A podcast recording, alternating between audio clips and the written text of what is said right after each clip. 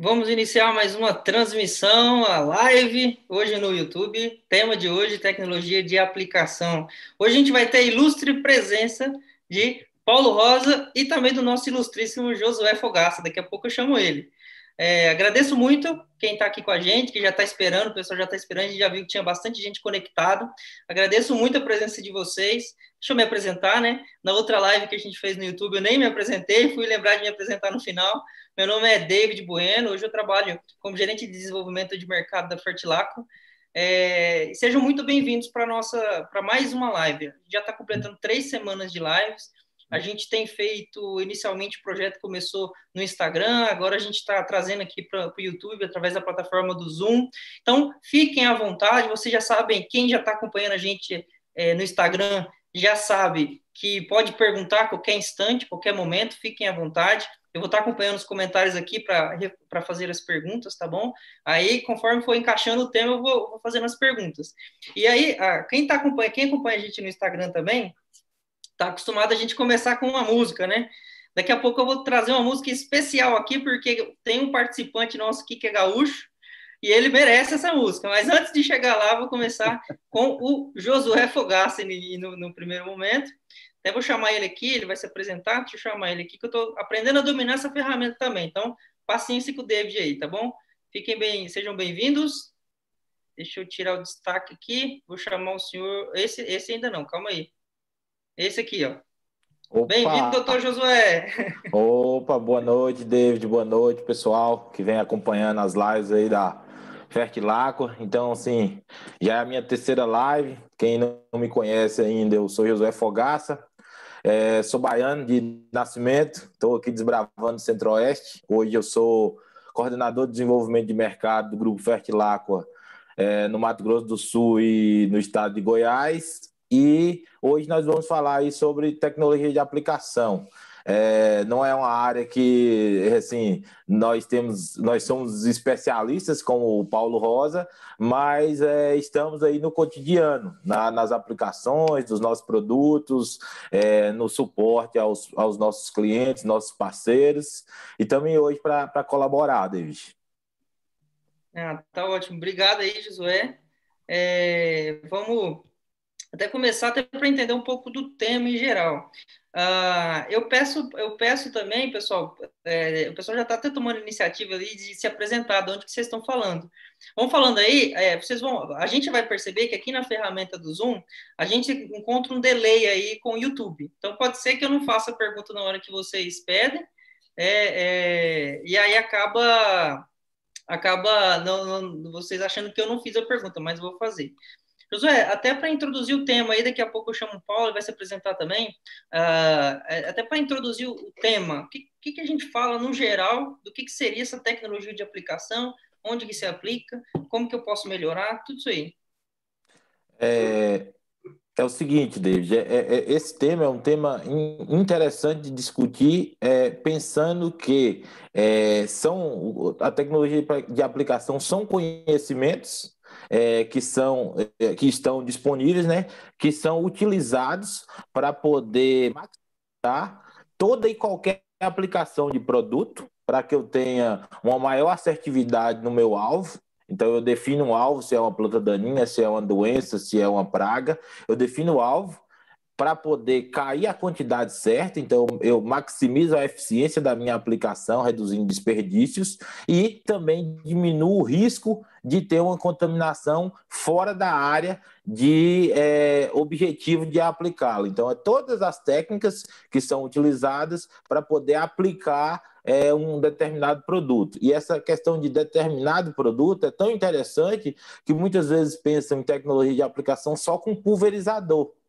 E às vezes não é só uma pulverização, até mesmo uma aplicação de calcário é uma aplicação. Eu preciso ter uma regulagem, eu preciso ter um conhecimento para ser aplicado e maximizar esse, esse, esse, esse, essa operação, né? Não, perfeito, é, entendido, muito bom mesmo essa, todas as intervenções. Como é que eu faço para melhorar, vamos dizer assim, a minha operação de aplicação? E aí, para a gente entender um pouco mais aprofundadamente o tema, eu vou chamar o Paulo, vou colocar até ele em destaque aqui. Deixa eu ajudar, deixa eu arrumar aqui o vídeo aqui. Doutor Paulo, se apresenta para a gente, doutor Paulo. Uh, boa noite, David. Tudo bem? Como é que tá Tudo essa bem. nossa turma aí? Tudo certo? Tudo certo. Se apresenta para a turma. Todo mundo aí recolhido em casa, trabalhando um pouco, saindo de EPI. Essa é a nossa realidade, né? A gente se, se reinventando aí. Eu mesmo aí estou montando um pequeno estúdio em casa para fazer treinamento EAD, né? Então, a gente se apresentar aí, pessoal. Eu sou o Paulo Rosa, sou engenheiro agrônomo, formado em 1993, né, na Universidade Federal do Rio Grande do Sul. Logo em seguida, aí, a gente foi para o Chile fazer um MBA na, na escola da FAO, da Organização das Nações Unidas para a Agricultura, na época em planejamento de sistemas de mecanização agrícola. Seria é, montar a parte de administração de máquinas que a FAO tinha um programa de patrulha agrícola para o mundo inteiro, né? E a gente foi convidado ainda, com um representante do Brasil, eu bem novinho, um agrônomo lá dos seus 23 anos, né? Fomos fazer esse, esse treinamento, essa capacitação. Só que na nossa volta aí a gente decidiu ser consultor já de arrancada. Porque eu tinha já uma experiência como filho de pequeno agricultor, sempre mexeu com trator, com máquina, coletadeira, né? E a gente iniciou aí uma, uma carreira aí com o Senar no Rio Grande do Sul na época, fazendo treinamentos de coletadeira fazendo parceria com empresas, aí Massey Ferguson, New Holland, fazendo treinamentos para a fábrica também, e na fábrica, trocando tecnologia. Até que com o avanço da, da questão toda, a legislação aí, de, da, questão do... a legislação brasileira dos agrotóxicos aí, né, que é a Lei 7.802, de 89, ela exigiu muita coisa na questão aí de uh, aquisição, receita agronômica, transporte, armazenamento na propriedade, EPI, parte de depois vem vem 2001 aí o entra o IMPEV, que é um, um instituto de processamento de embalagens vazias defensivos. O, Brasil hoje, não sei se vocês sabem, né, é o país que mais recolhe embalagens de defensivo no mundo. A gente recolhe 95% das nossas embalagens. Então, quem conheceu a realidade como eu anterior a 94 na lavoura, eram pilhas de, de, de embalagem. Então, digamos assim, o campo, né, o, a nossa produção no Brasil hoje ela é muito sustentada, muito sustentável. Esse trabalho que a gente iniciou na época com o Senar, com a Andef, a gente fez esse trabalho com a Andef, isso tudo culminou com a chegada da ferrugem da soja, uma migração para a gente aí para pulverizador, devido à alta demanda. Né? Eu segui no Senar, fui engenheiro consultor na Montana, com meu amigo Nelson, que deve estar nos assistindo lá de Freiburg, ele nos convidou para ser engenheiro de desenvolvimento de pulverizadores e treinamento na Montana, e o nosso objetivo, o pessoal pergunta, como é que um gaúcho lá de Porto Alegre faz live, tomando chimarrão para o pessoal do café? Bom, é, eu fui para Minas desenvolver pulverizador, desenvolver a, a linha Twister, na época Montana, né? E a gente adquiriu um conhecimento muito forte no café, no coco, no mamão, na uva em Petrolina. Então, todas essas culturas aí a gente fez trabalho e, e também muito trabalho na, na, questão da época da ferrugem da soja, uh, tomando conta do nosso cerrado aí do ano de 2004.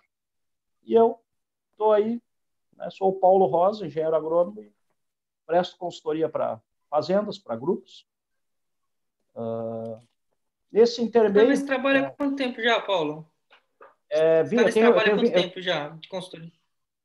consultoria 20, é, vai para 27 anos com o período de forma, desde formado, né? Desde, eu comecei já como consultor. É, então tem uma estradinha da lavoura, aí, né? né?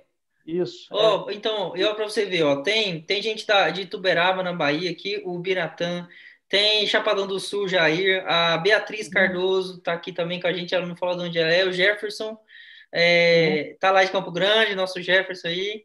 Um grande abraço, Beatriz. A Beatriz está lá de Idatuba, tá falando com a gente. Uh, o uhum. Sandro lá de Lajeado, Rio Grande do Sul. Daniel Sandro, Freire lá Sandro. de. Isso, o Daniel Freire, grande professor Josué, deve te conhecer, Josué. Uhum. A Larissa tá lá de Campo Grande. Olha, essa Larissa acho que eu conheço, já ouvi falar dessa Larissa aí é já. senhora, essa é a senhora. É a dona, a dona Fogaça, essa daí. Uh, Luciano, tá lá de Palmeira das Missões. O Luciano, Car... ó, grande... Você falando de Minas aí, ó. Só o Carlos Henrique, de Itanhaí. Só diz pro Luciano que não vale ele assistir de camisa do Inter, tá? Só fala isso aí para ele. Tem muita gente, muita gente aqui, ó, lá de Passo Fundo, o Alexandre tá ali também. Vitória da Conquista, Maria Lúcia. Uh, Doroteia, lá de Jataí, entrou agora. Passo Fundo, Itubiara, 3, 3 de maio, Rio Grande do Sul. Então tem, ah, tem um povo espalhado aí, mas tem muita gente aí que é teu conterrâneo e entende muito bem essa questão do, do chimarrão, né? Isso aí. E, ah. e, a nossa e só complementando a nossa empresa de consultoria é a Unitec, né? Nós somos uma cooperativa com 220 agrônomos, técnicos, é multidisciplinar. E nós estamos uh, situados lá em 3 de maio, então tu vai ter uma grande audiência em 3 de maio hoje. Aí, né? a grande novidade, depois talvez eu fale um pouquinho, nós estamos lançando uma plataforma EAD, de ensino à distância, na Unitec. Nós vamos ter bastante, todos os meus treinamentos vão estar lá, né?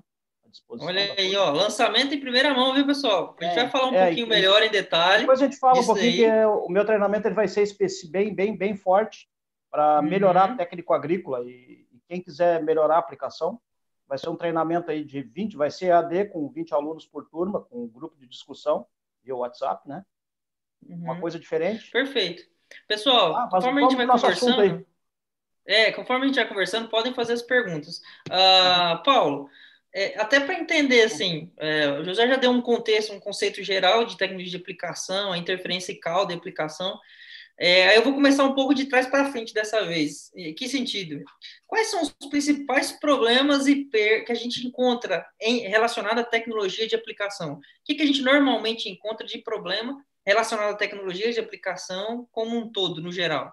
Aí, por enquanto, é. sem dizer ah, o milagre, por enquanto, só os problemas aí. Não, é, é, é milagre não existe, né, cara? Milagre. a gente melhora as coisas, né? Mas vamos lá.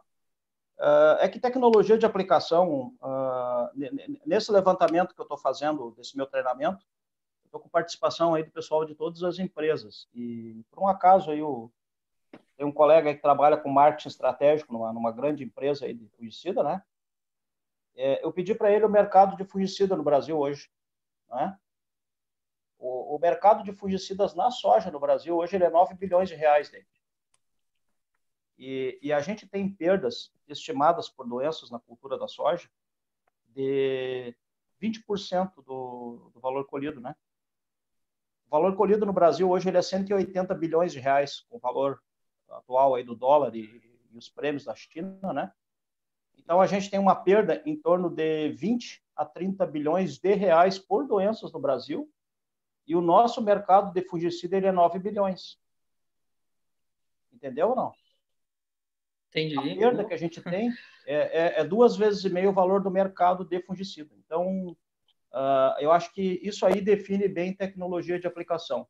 E, eu, e, o que eu sempre falo nos meus treinamentos, sempre que eu inicio, vocês que estão acostumados, tu que fez a universidade Fertilaco comigo aí, né, o treinamento dos DM, pessoal, aplicação é uma atividade que a gente vai perder.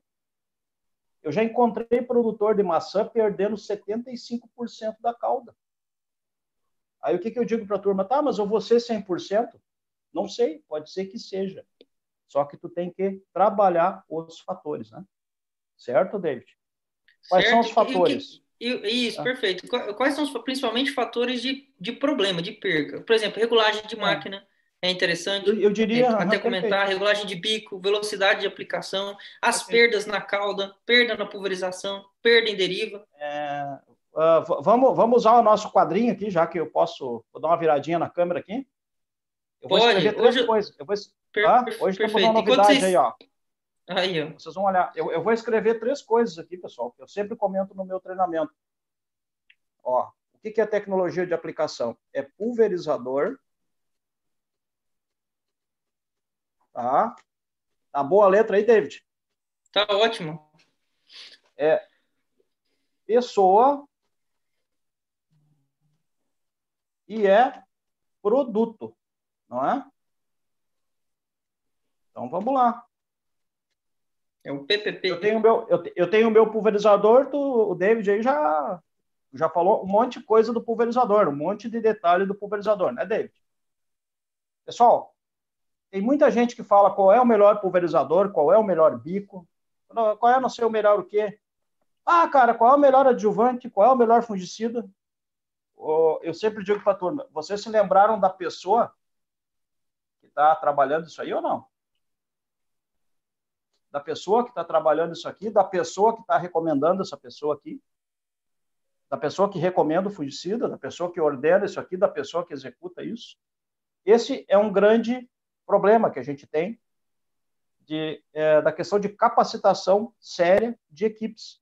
Então, pessoal, eu vejo assim o problema da aplicação como os três P, né? né? E, aí, e aí eu sempre brinco, né, que tem o quarto P, que é o Paulo, que ajuda nisso aí, né? a gente está aí para colaborar com a turma, né, e trocar, trocar informação. Pessoal, ninguém é dono, ninguém é dono da verdade, ninguém é dono do conhecimento. Todo mundo conhece um pouco, e, e eu sempre digo, primeira coisa, nós precisamos capacitar. Isso é importante, capacitar e entender. Porque os fatores são muitos, tá? Então a gente tem, sempre tem que iniciar com esses três grupos. Certo, David? Quer que a gente especifique um pouquinho melhor algum deles? O, é, eu vou te colocar ali, tu, tu aí, aí, o que acontece? Nós estamos bem delimitados, não sei se já tem alguma pergunta, mas aqui, ó, sempre a gente tem que pensar em aplicação nessas três. Eu acho que quer que comente um pouco disso aqui, né? Não sei se... bom, vamos, vamos começar aí por etapas aí, vamos passar por cada uma delas aí. Eu vou até agora pedir até para o Josué comentar. Uh, Josué, dentro do que você está acompanhando aí, qual que você está encontrando desses problemas, desses principais problemas aí? Certo, David. É, uma das principais coisas que a gente observa em relação, quando o Paulo comenta desses itens, por exemplo, o pulverizador, é uma das coisas, velocidade de aplicação, que envolve o aparelho e que está trabalhando, a própria seleção de bicos, que o Paulo deve comentar mais adiante. Então, às vezes o bico é, que está sendo utilizado naquele momento não seria o bico ideal para aquele tipo de produto, que é um outro fator que ele comentou das perdas. Então, às vezes eu pego um bico de gota média para fazer uma aplicação de um fungicida que seria gota fina. Então, essa própria seleção da escolha de bico, isso é um, um, um às vezes uma, uma, um erro que a gente às vezes encontra em, alguns lugares. Outra coisa que, que é interessante citar dentro desses fatores seria a qualidade da água, que também é, é, envolve em relação à diminuição da eficiência da minha aplicação.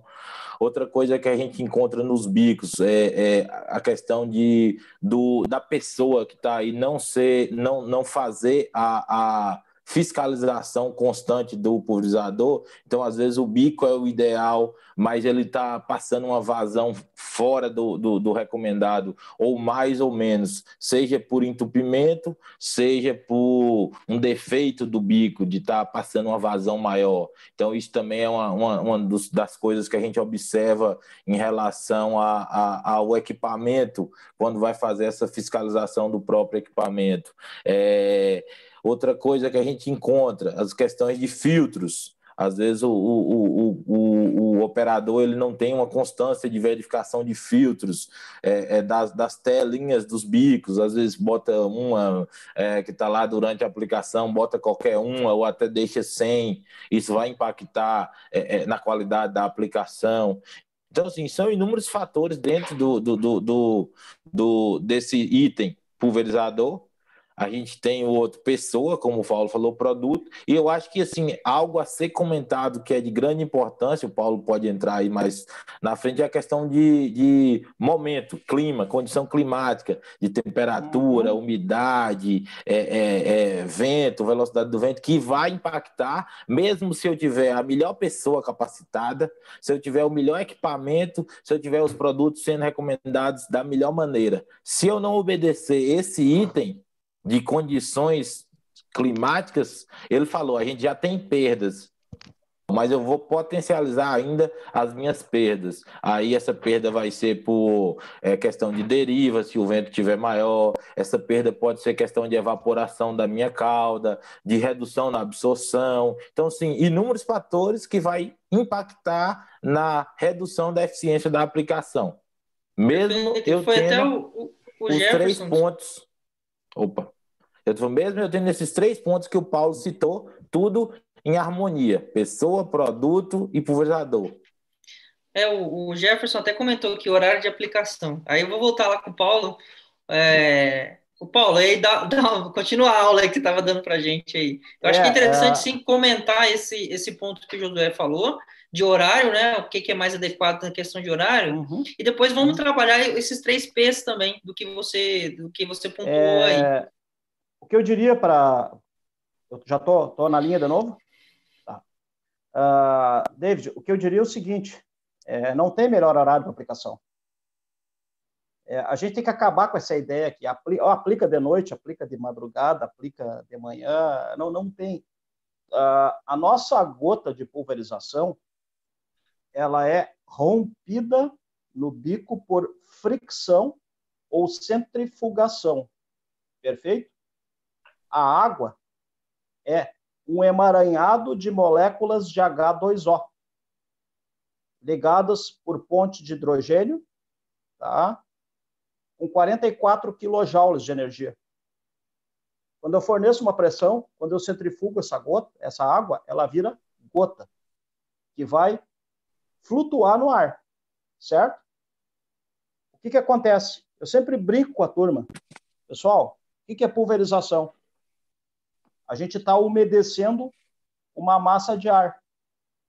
Se essa massa de ar estiver muito seca, ela vai roubar umidade para equilíbrio e vai chegar um saldo na planta. Se essa massa de ar estiver extremamente úmida, como acontece na região aí que tu iniciou a tua carreira, que é o Mato Grosso, o Mato Grosso, alguns dias à tarde, a gente pulveriza com 40 litros e escorre na planta. Avião, na Bahia, a gente tem trabalhos aí que a gente faz cedo lá em Luiz Eduardo. O pessoal deve estar até nos assistindo aí. Turma, a gente começa cedinho, lá 4 e meia, 5 da manhã, que já é dia, às vezes corre com 10 litros de calda por hectare. Por quê? É, tem uma tabelinha que as empresas que eu faço consultoria, inclusive vocês aí, a Fertilacqua, fazem parte do, do, grupo de empresas, né? Eu forneço sempre para vocês multiplicar essa tabelinha aqui do delta T, né?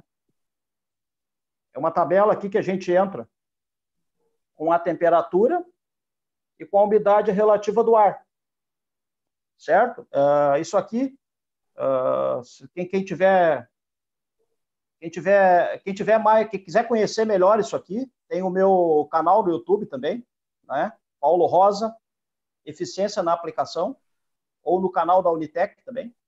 Eu tenho um vídeo lá é, esse meu canal do YouTube eu criei porque eu, porque às vezes em treinamento fica muito rápido as coisas né eu tenho um vídeo de cinco minutos que explica como uso isso aqui mas basicamente é o seguinte se eu entrar com temperatura e umidade e der nesse amarelo de cima, escorrimento. Não pode aplicar nesse momento.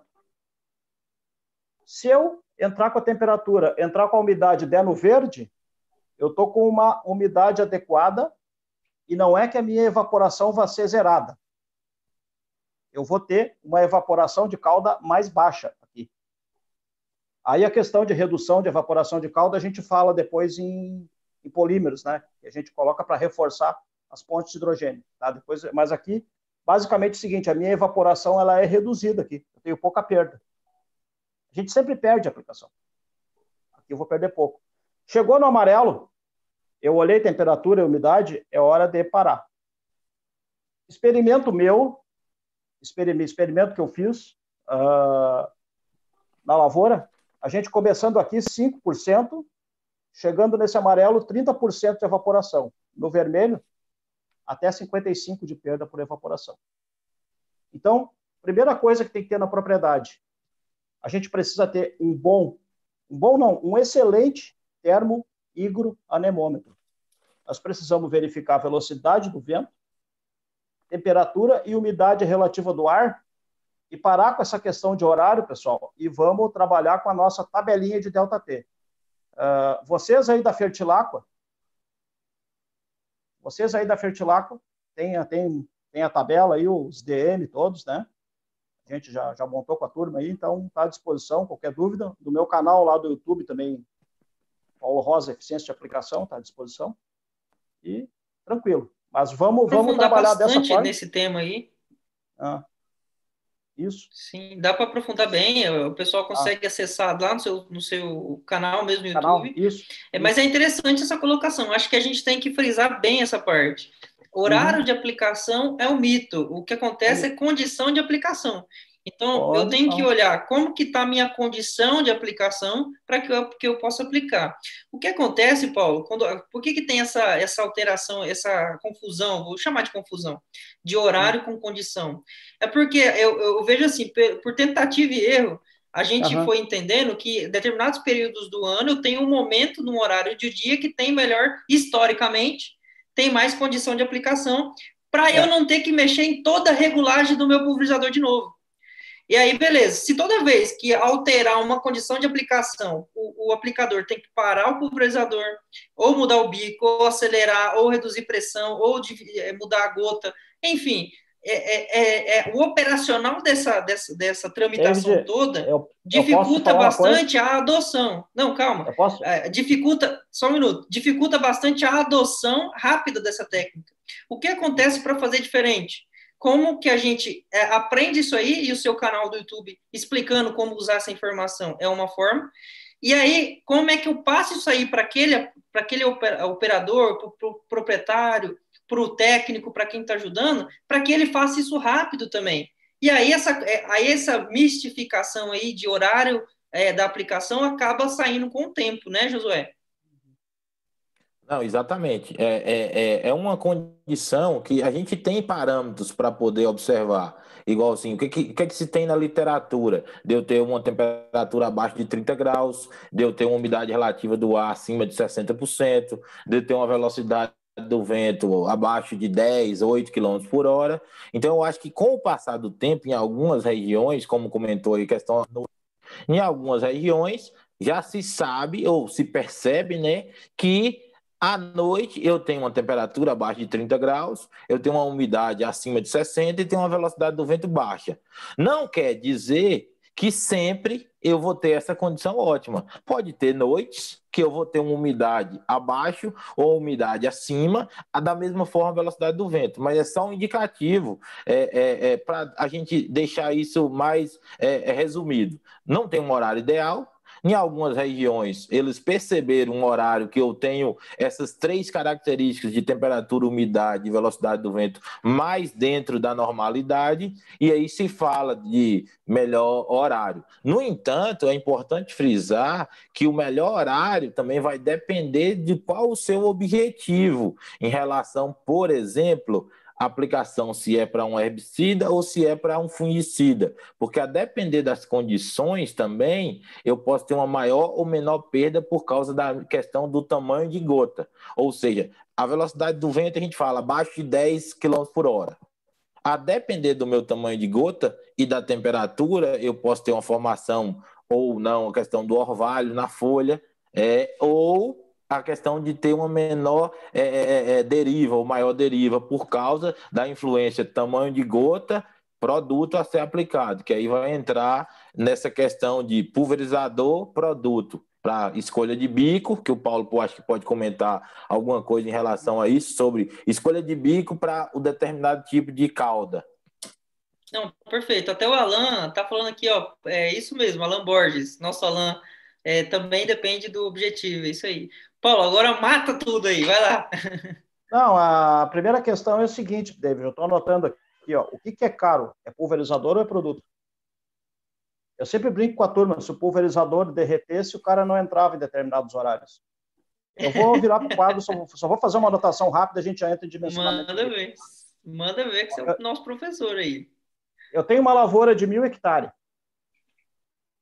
Eu vou gastar aí, hoje, 800 reais por hectare na soja meu investimento em defensivos, herbicida, quatro aplicações, mofo branco lá vai ser reais 800 mil, não é? Perfeito? Uh, o meu, sei lá, meu 4730, pode ser qualquer outro, pode ser um Uniport, pode ser um 3030, mas vamos dizer, o meu pulverizador vale 600 mil esse pulverizador eu posso pagar ele em oito anos. 600 mil por oito. Uh, 70 mil por ano. 75 mil por ano. Perfeito? É, o que, é, é a prestação do meu, é a, é o, a depreciação dele. 800 mil. Se eu entrar num horário que eu perca 20% da minha cauda, eu estou colocando 160 mil fora. É isso ou não é? Eu pago a prestação de dois pulverizadores. Então, assim, ó, não adianta querer fazer milagre. Não adianta eu querer fazer 5 mil hectares com pulverizador. É, e a outra questão eu pergunto: vai lá falar com o pessoal que produz 80 sacos de soja por hectare e vai falar com o pessoal que produz 50, 45. Vamos começar a olhar isso aí e observar. Pessoal, a perda por doença ela é grande. A gente ainda perde 20 a 25%, porque a gente quer desafiar o clima. Bom, vamos lá então. Entrando para a questão de gota e seleção de gota, né? Eu sempre digo assim: gota fina, eu preciso gota fina para acessar uh, uma planta de mais uh, difícil chegada. Uma, uma planta bastante enfolhada, com índice de área foliar alto, eu vou precisar quebrar um pouco mais a minha gota. Então, eu vou ter que selecionar não é?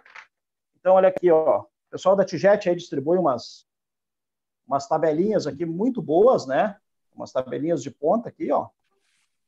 E aí o que todo mundo tem que fazer, é a coisa mais simples, é, é ver qual é a ponta aqui, ver se é um TT, ver se é um TXA. Ó, tem aqui o TXA. Por exemplo, o TXA é um bico cone vazio, não é? Ó, é um bico cone vazio, o 8002 é um bico muito utilizado. Eu observo aqui na tabela que ele é um bico que faz gota fina ou muito fina. Então, gota fina, a gente tem que aplicar obrigatoriamente com vento menor do que 10 km por hora. O cara diz, não, mas eu aplico gota fina com 18. Ah, cara, eu pergunto, tu já mediu um vento de 20 km por hora? Porque os caras dizem, não, aplico com 22, professor, com 24. Cara, Vento de 24 km por hora quase derruba uma árvore. 25 é vento muito forte.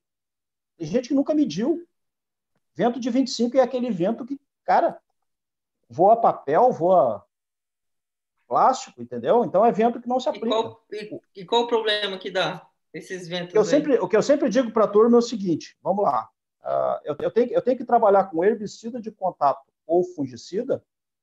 A gente vai trabalhar com gota fina, numa condição de temperatura e umidade boa e vento abaixo de 10 km por hora. Se o vento passar de 10 km por hora e eu precisar prosseguir a minha aplicação, a umidade a temperatura está adequada, tá? eu posso ir até um vento de 14, 15 km por hora.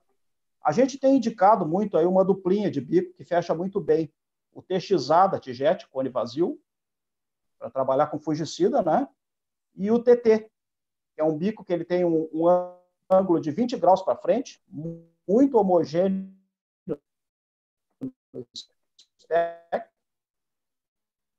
Tá. Deu uma travada aqui, Paulo. Calma aí, deu uma travada aqui. Então, aí, Travou aí, José? Eu sim, travou aqui também. Travou um pouco aí. Volta, volta lá, volta lá, Paulo. Vamos lá. Então, assim, uh, os bicos, eu falei dos dois bicos. Uhum, é, deu para ouvir os dois bicos, a dupla de dois ah, bicos. Ah, não, sim, eu sempre digo para tu, vamos trabalhar com, vamos trabalhar com fungicida. A gente tem que ter um, ó, o, qual é a melhor gota? Não existe a melhor gota. Qual é a melhor hora? Não existe a melhor hora. Existe a gota mais adequada. Então, vamos lá. Pessoal, fungicida e herbicida de contato, nós precisamos ter cobertura da folha. A gota tem que ser fina. Qual a recomendação? Vamos olhar na tabelinha para ver se a gente não está fazendo gota muito fina, que é o que o Josué comentou antes da velocidade. O cara pega um autopropelido, ele acha que pode andar de 8 a 20 km por hora? Não. O intervalo de velocidade é no máximo 3 km por hora. Porque se a gente observar na tabela, no manual técnico, tá? É, a partir de uma determinada velocidade, a gota fica muito fina ela fica com menos do que 150 micras e o tempo de flutuação dessa gota é muito alto. É onde ocorre a deriva. Porque Perfeito. essa gota flutua é. e, e, e na, nas primeiras horas da manhã, o, ar frio empurra essa gota para baixo, ela não consegue vencer a capa e ela vai drenar lá para baixo. Aí os caras perguntam, professor, eu tomei todo o cuidado para pulverizar minha soja, mas eu queimei o arroz lá embaixo. E eu fiz bem cedo. Sim, o cara fez cedo, afinou demais a gota, essa nuvem pesou com o ar frio da manhã e vai lá para baixo. Então tem que ter cuidado com a pressão, ter certeza. Então, pessoal, fungicida e herbicida de contato, gota fina. Gota fina, condição verde do delta T. Sempre que possível trabalhar na condição verde. Tem gente que pensa que gota grossa não evapora, evapora também. Mas tranquilo. Trabalhar na condição verde, delta T, e vento abaixo de 10 km por hora. Iniciou o vento, não vamos colocar bico de indução de ar, não vamos engrossar a gota, porque nós vamos perder cobertura do bacheiro. E a gente precisa cobertura. Vamos colocar aí, então, um bico leque defletor, né? Comentei do TT. É um bico leque defletor. E aí a gente vai ter uma gota chamada fina média, ao redor de 250 a 300 micras. Tá? Isso, inclusive, a gente pode aferir hoje a campo com uma ferramenta chamada Dropscope. A gente pode falar depois. O, o, uhum. a, a, gente começar a entender a gota por micra, né? Por tamanho, por DMV, e medir a campo. Vocês aí na frente lá com os DM, todos têm aí o, o, o, o Dropscope, né, David? Fizeram uma aquisição sim, sim, passado, né? Tem, é, a gente tem feito bastante trabalho com ele, tem mapeado, até um serviço extra, viu? É, mas eu, eu, queria te perguntar a respeito do de cauda. É, você já está começando a falar a respeito de cauda, vazão, volume, horário, e eu vou aproveitar aqui, o pessoal fez bastante, já estão fazendo bastante pergunta. Eu vou pegar a última pergunta que apareceu aqui, do Rafael Correia Santana, ele é lá de Maringá. Ah. É, só lembrando, Jair, vou fazer a sua pergunta, tá bom? E Josnei também vou fazer a sua pergunta. Calma aí. Vamos, ah. porque está no tema aqui para não perder o time aqui de explicação. Não, vamos lá. É, o Rafael Correia Santana ele disse o seguinte: eficiência é, sobre eficiência de aplicação, a baixa vazão aplicada na aplicação de bioestimulante e fertilizante foliar, qual o volume mínimo de calda por hectare? E aí eu vou complementar. Tem volume mínimo para ser mais eficiente, Paulo? Olha, uh, volume mínimo não existe. É, na verdade, quem é, por exemplo, vocês trabalham com condicionador de solo aí, né? Uh, vocês trabalham a 5 litros por hectare, né? Exatamente. 5 litros, um, um exemplo, uma recomendação. Quem é que vai fazer o efeito? Uhum. É os 5 litros do condicionador ou os 100 litros de água? Ou os 200? Vamos ver. Da aplicação é. Eu sempre, aí, brinco, eu sempre brinco. Se a água matasse lagarta, eu ia aplicar 2 a 3 mil litros por hectare para matar ela afogada. Não mata que mata é o princípio ativo. Agora, tem gente trabalhando com 50 litros muito certo e funcionando. Os meus clientes da Bahia, nós trabalhamos com BVO a 10 litros por hectare, controlando controlando a traquinose na soja e não temos problema. Tem produtor com 90 sacos lá. Na, o Alan, de repente, está nos, nos ouvindo aqui. Produz 90 sacos de soja por hectare, controla a traquinose e a gente trabalha com 10 litros de calda no avião. Só que aí vem a questão: avião não é trator. O que, o que, o que, acontece? Eu tenho que fazer entrar na minha lavoura uma gota ao redor de 200 a 250 micra. Então, se eu tenho velocidade, o bico que eu faço 140 litros a 6 km por hora, ele vai fazer 70 litros a 12. E vai fazer 35, 40 a 18. E eu vou ter qualidade de gota. Essa gota chega. Agora, tem gente querendo fazer 30, 40 litros por hectare, com bico ponto .5, que não passa nem água, e usa uma malha 100. Uh, ah, outra questão, a cauda. Será que, o, a, será que a quantia de produtos que eu tenho na minha mistura permite uma dispersão perfeita e uma mistura perfeita? E a tela que eu vou usar para filtrar o meu bico permite eu trabalhar com 50 litros? Então, são perguntas que a gente tem que resolver. Resumindo, então. Ah. É interessante também, é interessante comentar sobre essa questão de baixa vazão, quando você comenta também em relação ao tamanho de gota, e aí vai na eficiência do bioestimulante, porque se eu trabalhar com uma baixa é, é, vazão, 40, 50 litros, e eu conseguir, como você falou, colocar uma gota de 250 micras, eu vou ter uma maior vida útil dessa gota na folha. Essa gota, então, essa, folha. essa gota ela vai ficar mais tempo na folha e aí eu consigo ter uma maior absorção, considerando Perfeito. as condições climáticas favoráveis. Se eu diminuo muito é, é, é, a vazão e também diminuo o tamanho de gota com um bico, como você falou, abaixo de 200, de 150 micras, eu vou diminuir a eficiência igual como você comentou, que não passa nem a água direito, uma gota muito pequena, isso. eu vou diminuir isso. a vida útil da gota na folha. Eu vou, e eu aí vou perder eu, por, por evaporação. porque não ficou em contato com a folha para poder ter o estímulo. Perfeito. Que aí eu ia ter o estímulo fisiológico, que é o causado pelo bioestimulante, né? É, eu tenho, eu tenho produtores trabalhando com 40, 50 litros sem nenhum milagre. Estão me ouvindo bem? Tem produtor trabalhando com 40, 50 litros sem nenhum milagre. Tem produtor que não consegue trabalhar, porque por questão de cauda, por questão de velocidade e porque tem que usar um bico muito pequeno, tem que usar um bico muito fino. Então, é... É, vou... Desculpa, não, Paulo, eu vou pegar um gancho aí, vou, vou, é, desculpa atrapalhar, vou pegar um gancho aqui que a gente está com faltando um pouquinho menos de 20 minutos para terminar. É, e aí você comentou a respeito de calda. Teve algumas perguntas de calda, de, de uhum. mistura, calda lá, mas é, vamos, uhum. vamos chegar lá. Então, até primeiro, assim, o que, que a gente pode trazer aqui, é, que é interessante falar, de é, o que a gente vê normalmente de problemas de cauda. E quando eu falo cauda, né, é a cauda lá dentro do pulverizador. É cauda no pulverizador, não cauda no, no litrinho ali, né? Isso aí. É, isso aí. cauda no pulverizador. Vamos lá, pessoal. Primeira coisa. Uh, qualidade da água. Vocês já falaram no começo, né? A água, ela é uma, é uma substância tão maravilhosa. Eu, nesse tempo agora de quarentena, estou lendo o capítulo de água do Taz Zeiger.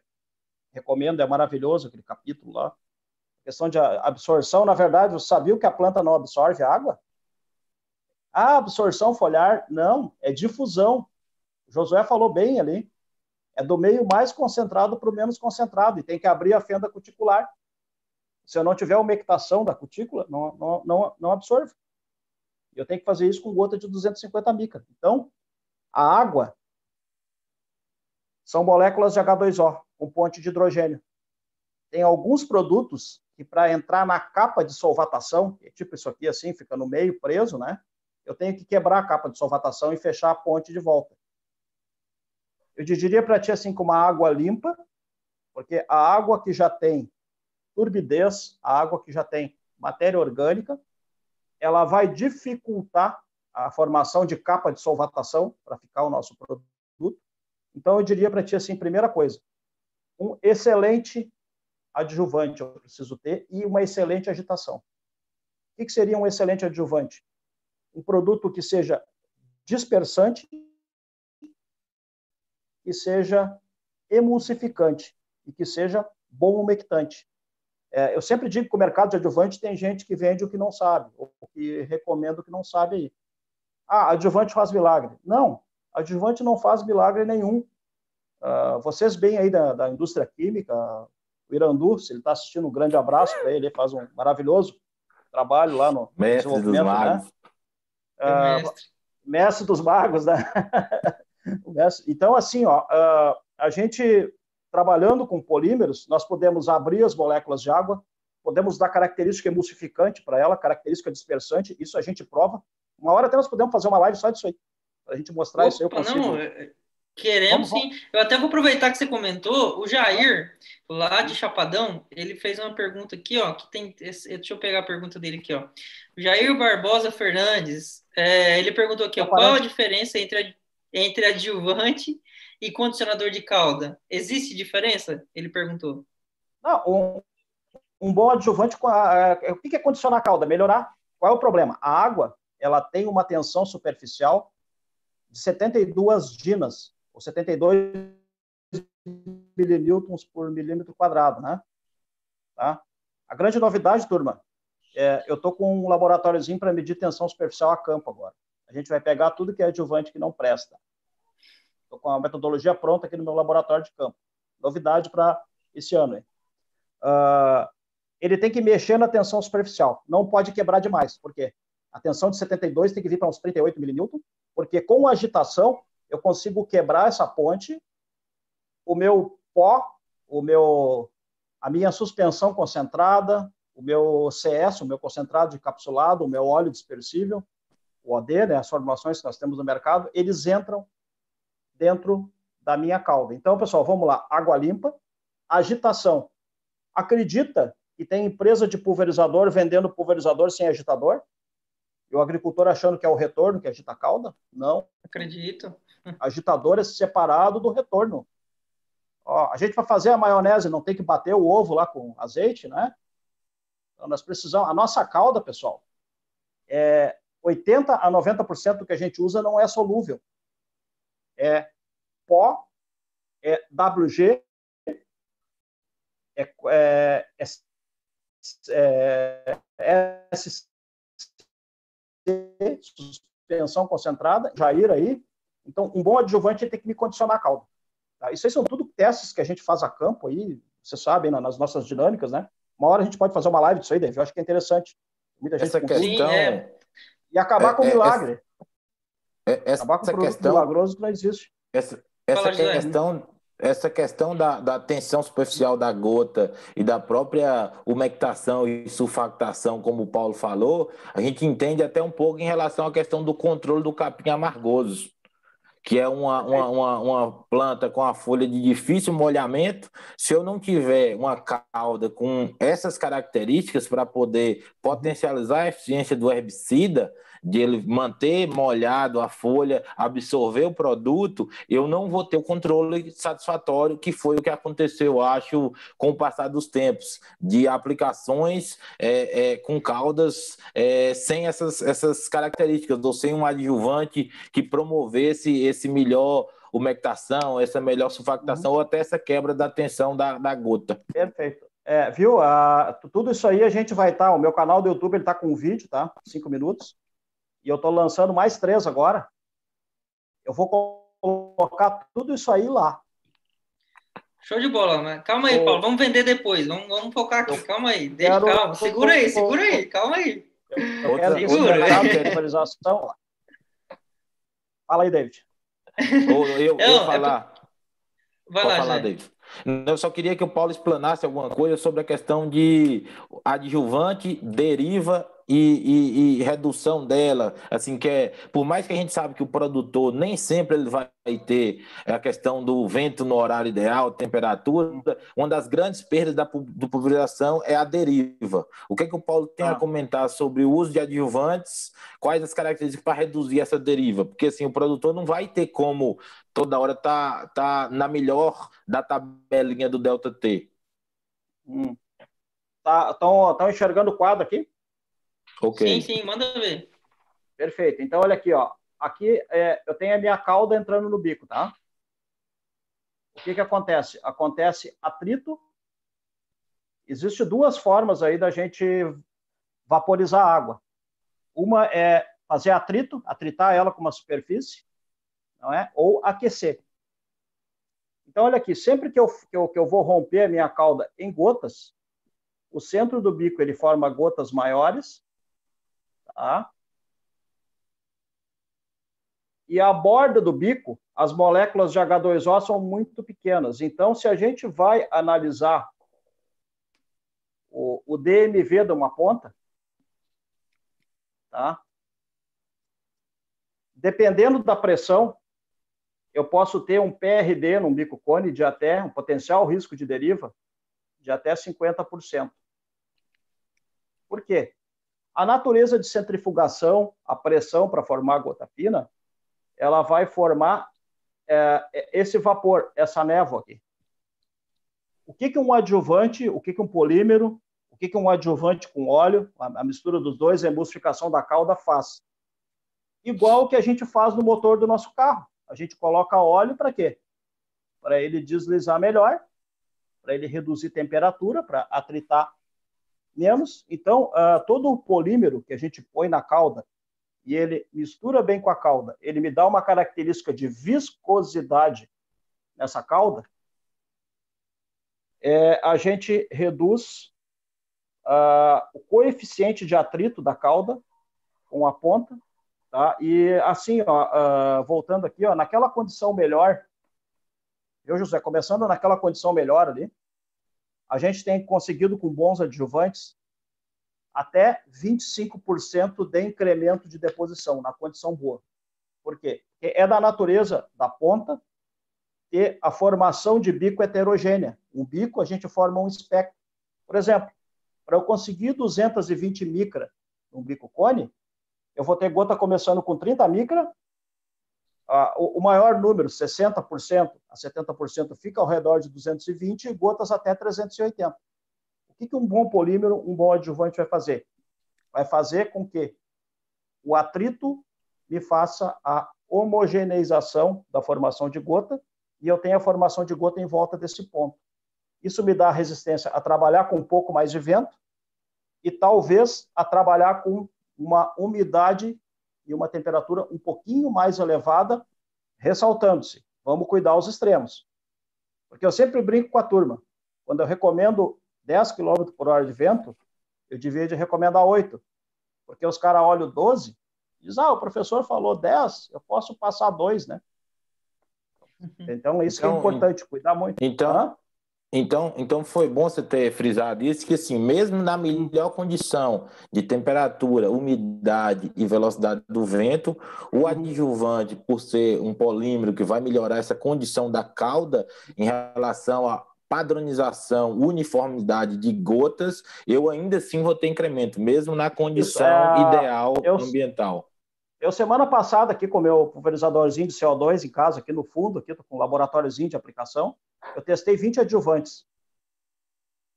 A condição de umidade, 68%. Teve cinco adjuvantes que me incrementaram em média 18% a deposição, com 68% de umidade. Por causa dessa razão aqui que está no quadro aqui, ó.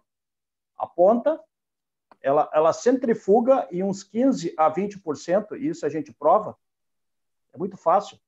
Uns 15 a 20% é vapor já na saída da ponta. Isso não desce, não tem peso. O adjuvante, quando ele mexe nas pontes de hidrogênio da água, aquele termo que a gente colocou, é, ele dá elasticidade para as pontes de hidrogênio, não quebra, né? Deixa elas elásticas. A gente tem uma maior viscosidade da cauda, um padrão de gota mais homogêneo formado e eu garanto uma redução de perda de 15 a 18% com bons produtos. De 20 que eu tenho, tinha, 15 foram reprovados. Show tá? de bola. Não é tudo que está no mercado. Então a gente tem que incrementar mais testes, mais avaliação. Tá show de bola, a informação é belíssima. Para finalizar, tem duas, duas questões. Uma sobre pH e no final, o que você comentasse a respeito do dicamba. Foi uma pergunta do Caio Alves, daqui a pouco eu faço ela. Mas primeiro a respeito do pH e dureza de, de calda, foi a pergunta do Carlos, se eu não me engano. Deixa eu ver aqui quem perguntou. Ah, o Carlos Henrique, ele perguntou Uh, o pH interfere, influencia até que ponto aí a pulverização? E aí eu, eu vou, vou complementar a pergunta com relação à dureza também, até que ponto influencia na pulverização e lá no final na eficiência de ação uh, do produto que está sendo aplicado. Ah, com certeza a, a, dureza ela influencia muito, né? Mas a, a questão assim, uh, dureza de água a gente tem que perceber, tem que avaliar se tem a dureza. Existem alguns kits rápidos para fazer teste a campo, ou se não, manda água para o laboratório. Dureza é uma coisa muito difícil de controlar. Uma água dura é uma água que tem muito carbonato de cálcio e magnésio. Então, o que, que o que, que acontece? Isso aí está dentro das, das capas de solvatação da água. Eu vou ter problemas com mistura em água dura. Tá? Manda um abraço para o Giba aí, ele que pediu para perguntar. Quem perguntou? Giba, Gilberto Giba Medeiros. Da... Ah, um abraço, Giba aí. Uhum. Então, assim, ó, aí a água dura, né? A gente uh, utilizar aí adjuvantes que contêm EDTA. Aí são poucos também que contêm EDTA, a gente já testou isso aí. Bem fácil hoje da gente ver se um adjuvante contém EDTA e se ele sequestra realmente o, o cátion do carbonato. Inclusive, o Eduardo Cancelheiro está aí, a gente fez um trabalho há um tempo atrás também, nós avaliamos diversos adjuvantes. É, o pessoal fala, às vezes, que o adjuvante sequestra cátion e não sequestra. Mas o que, que eu vou dizer para vocês de dureza? Ele é um problema localizado. Então, a gente tem que avaliar a nossa água se tem dureza ou não. No geral, não 95... 90, e, e questão de pH, eu acho que vocês podem me ajudar a resolver essa, essa questão, né? Vocês devem estar lembrados do trabalhinho que a gente fez com, com o Irandu lá no centro de pesquisa de vocês, né? Centro de desenvolvimento. É, por exemplo, a gente pegou adjuvante que colocava pH da água em 3, não é? Aí a gente tem naquela tabelinha famosa que o pH do glifosato ideal é 13,5. Qual foi a surpresa? O próprio Josué pode confirmar depois. Todas as águas, águas que a gente elevou para pH 8, água que a gente utilizou adjuvante trouxe para pH 3, acabaram com todos os pH de glifosato entre 4 e 6. É isso aí, Josué, ou não? Uma das características também de alguns adjuvantes, né, Paulo, a questão do efeito tamponante para não ficar variando. O glifosato ele, ele, é um ácido, então ele vai, vai reduzir de forma é, é, é, é satisfatória o pH da calda em si, quando se adiciona o produto, ou da água, né? E o adjuvante faz o, o efeito tamponante para não ficar liberando cargas ou, ou, ou, ter reação do produto na, na água, na calda, para poder ter essa variação de pH, ou para mais ou para menos. Então, alguns adjuvantes têm esse benefício, né? E aí acaba o pH da água tendo uma pouca importância quando é numa aplicação dessa natureza, se eu tiver um produto condicionante de calda que vai agir é, com esse efeito. Hoje, o que eu sempre recomendo é o seguinte: vamos medir o pH final da cauda, certo? O, o pH final da nossa cauda tem que ficar alguma coisa entre 4,5 e 7, e a nossa cauda está tranquila, ela é uma cauda estável. Os problemas que nós temos em cauda alcalina é que elas são instáveis, elas sedimentam, elas separam. E condição muito ácida, a mesma coisa, porque eu, tenho, eu não tenho equilíbrio eletrolítico nessa cauda. Então, uh, pessoal, uh, a gente tem que acabar com essa neurose de que tem que baixar o pH da água ou subir o pH da água para colocar produto.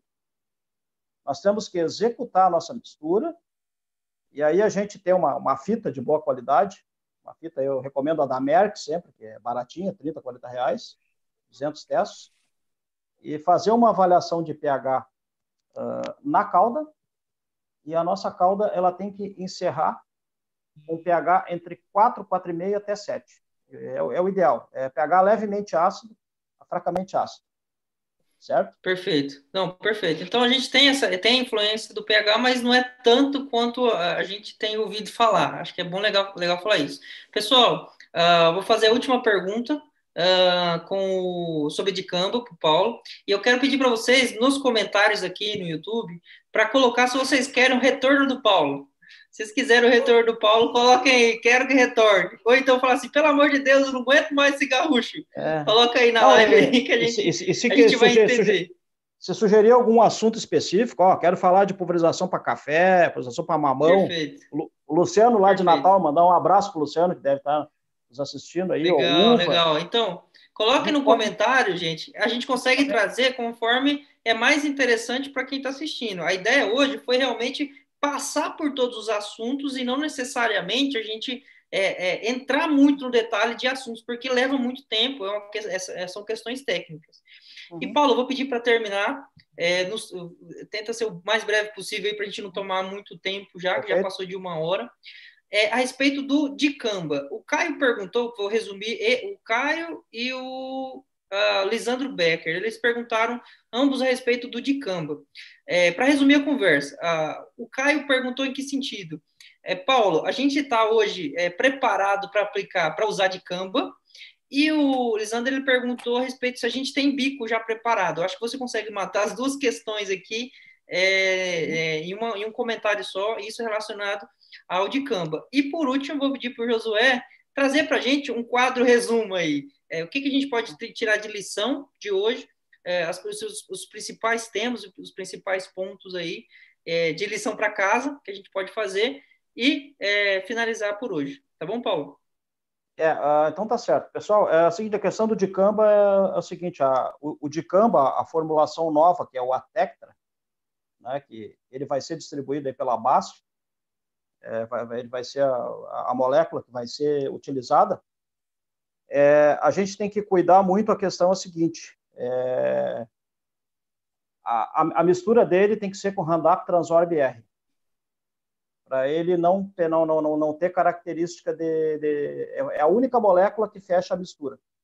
Com qualquer outra molécula de glifosato que ele for utilizado, ele perde a característica e a molécula volta a ficar volátil.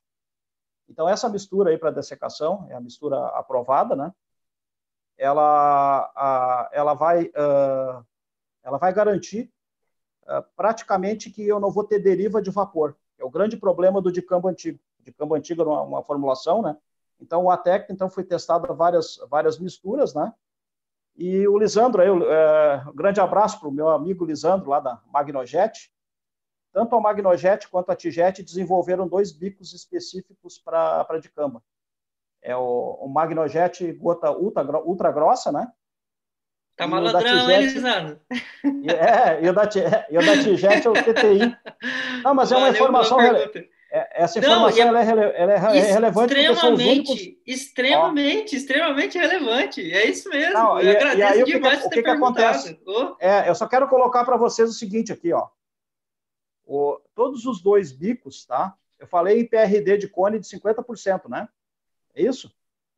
Esses dois bicos, é, eles foram desenvolvidos um, um, coeficiente de atrito mais baixo com a ponta e o PRD dele, a 3 bar, ele é menor do que 1%.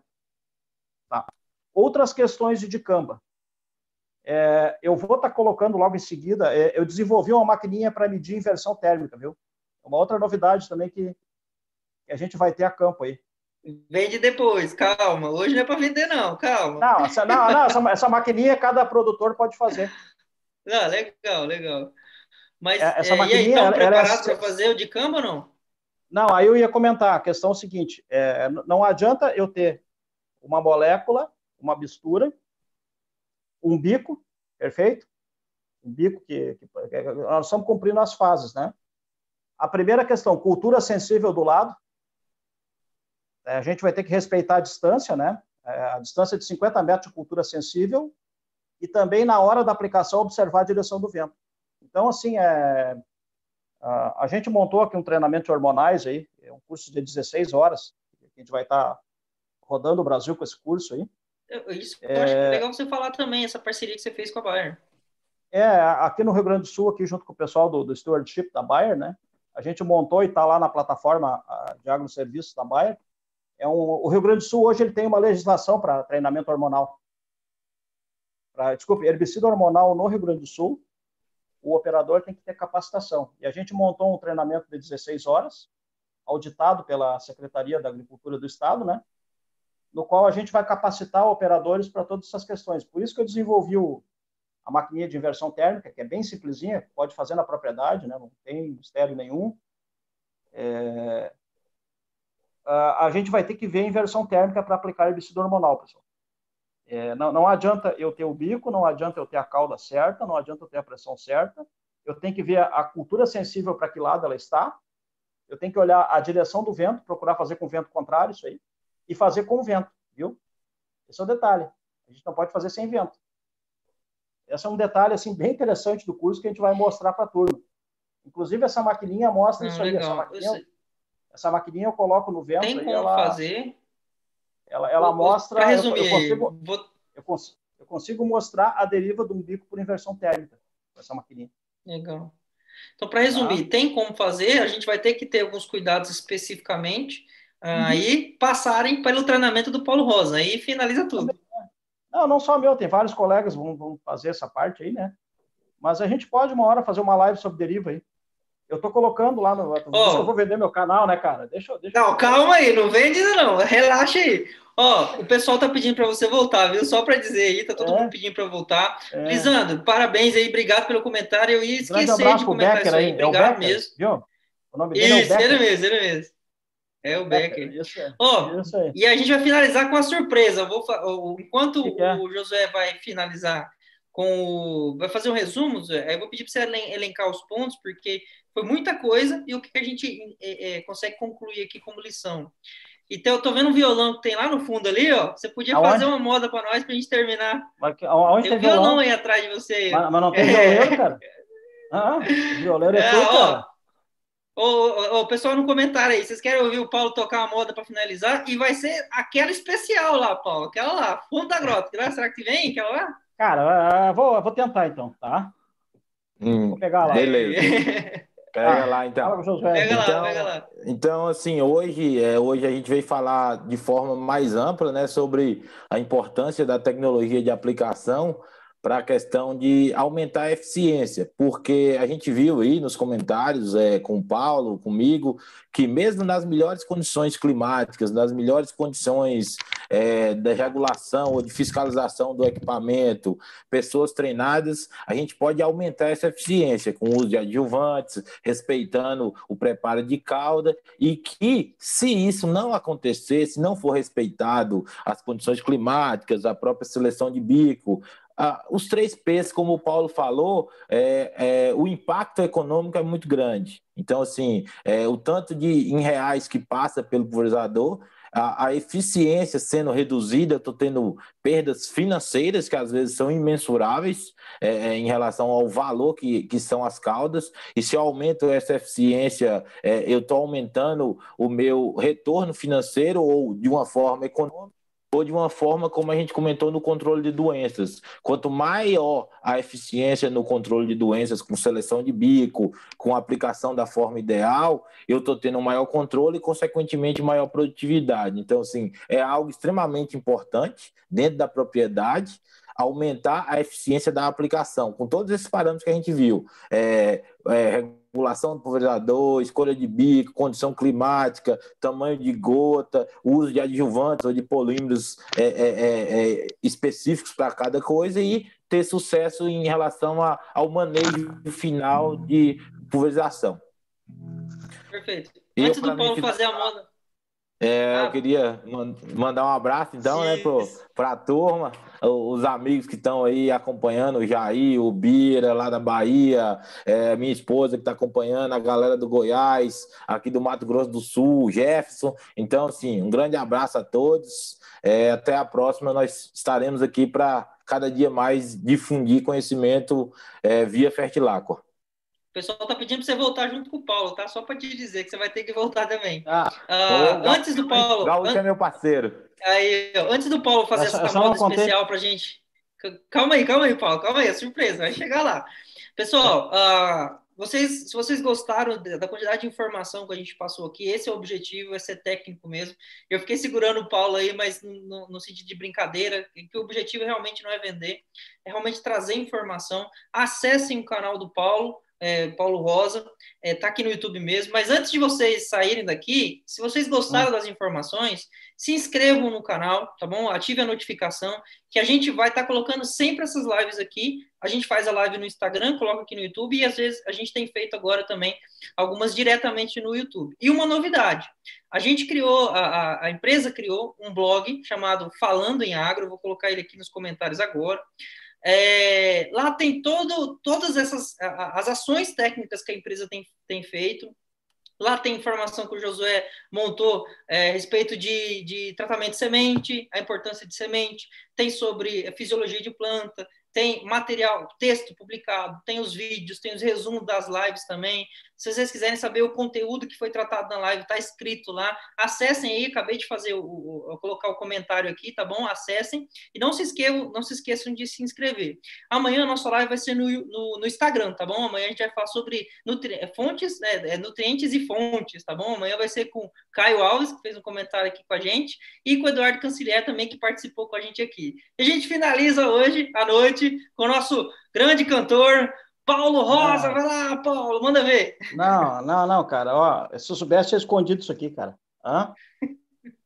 Viu? Dizer, vai lá, mete bronca.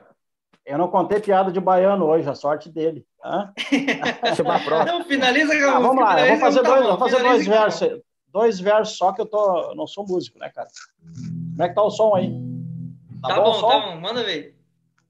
Fui criado na campanha em rancho de barro e capim, por isso é que eu canto assim, para relembrar meu passado. Eu me criei arrebeldado, dormindo pelos galpão, perto de um fogo de chão, com cabelo enfumaçado. Quando rompe estrela a quinta chaleira já quase no claro é dia. Meu pingo de arreio relincha na estrebaria, enquanto uma saracura vai cantando em puleira. Escuto o grito do som, e lá no piquete relincha o potro tordilho. Na boca da noite me aparece um zurrilho, vem mijar perto de casa pra indicar com a cachorrada. Aê! Aê! É isso aí, Ao cara. vivo hoje, viu, cara, né? Ao vivo, vamos finalizar com a música aqui. Do Muito obrigado aí. Aí. muito obrigado. Coloquei a musiquinha no obrigado final. Valeu a todos, tá?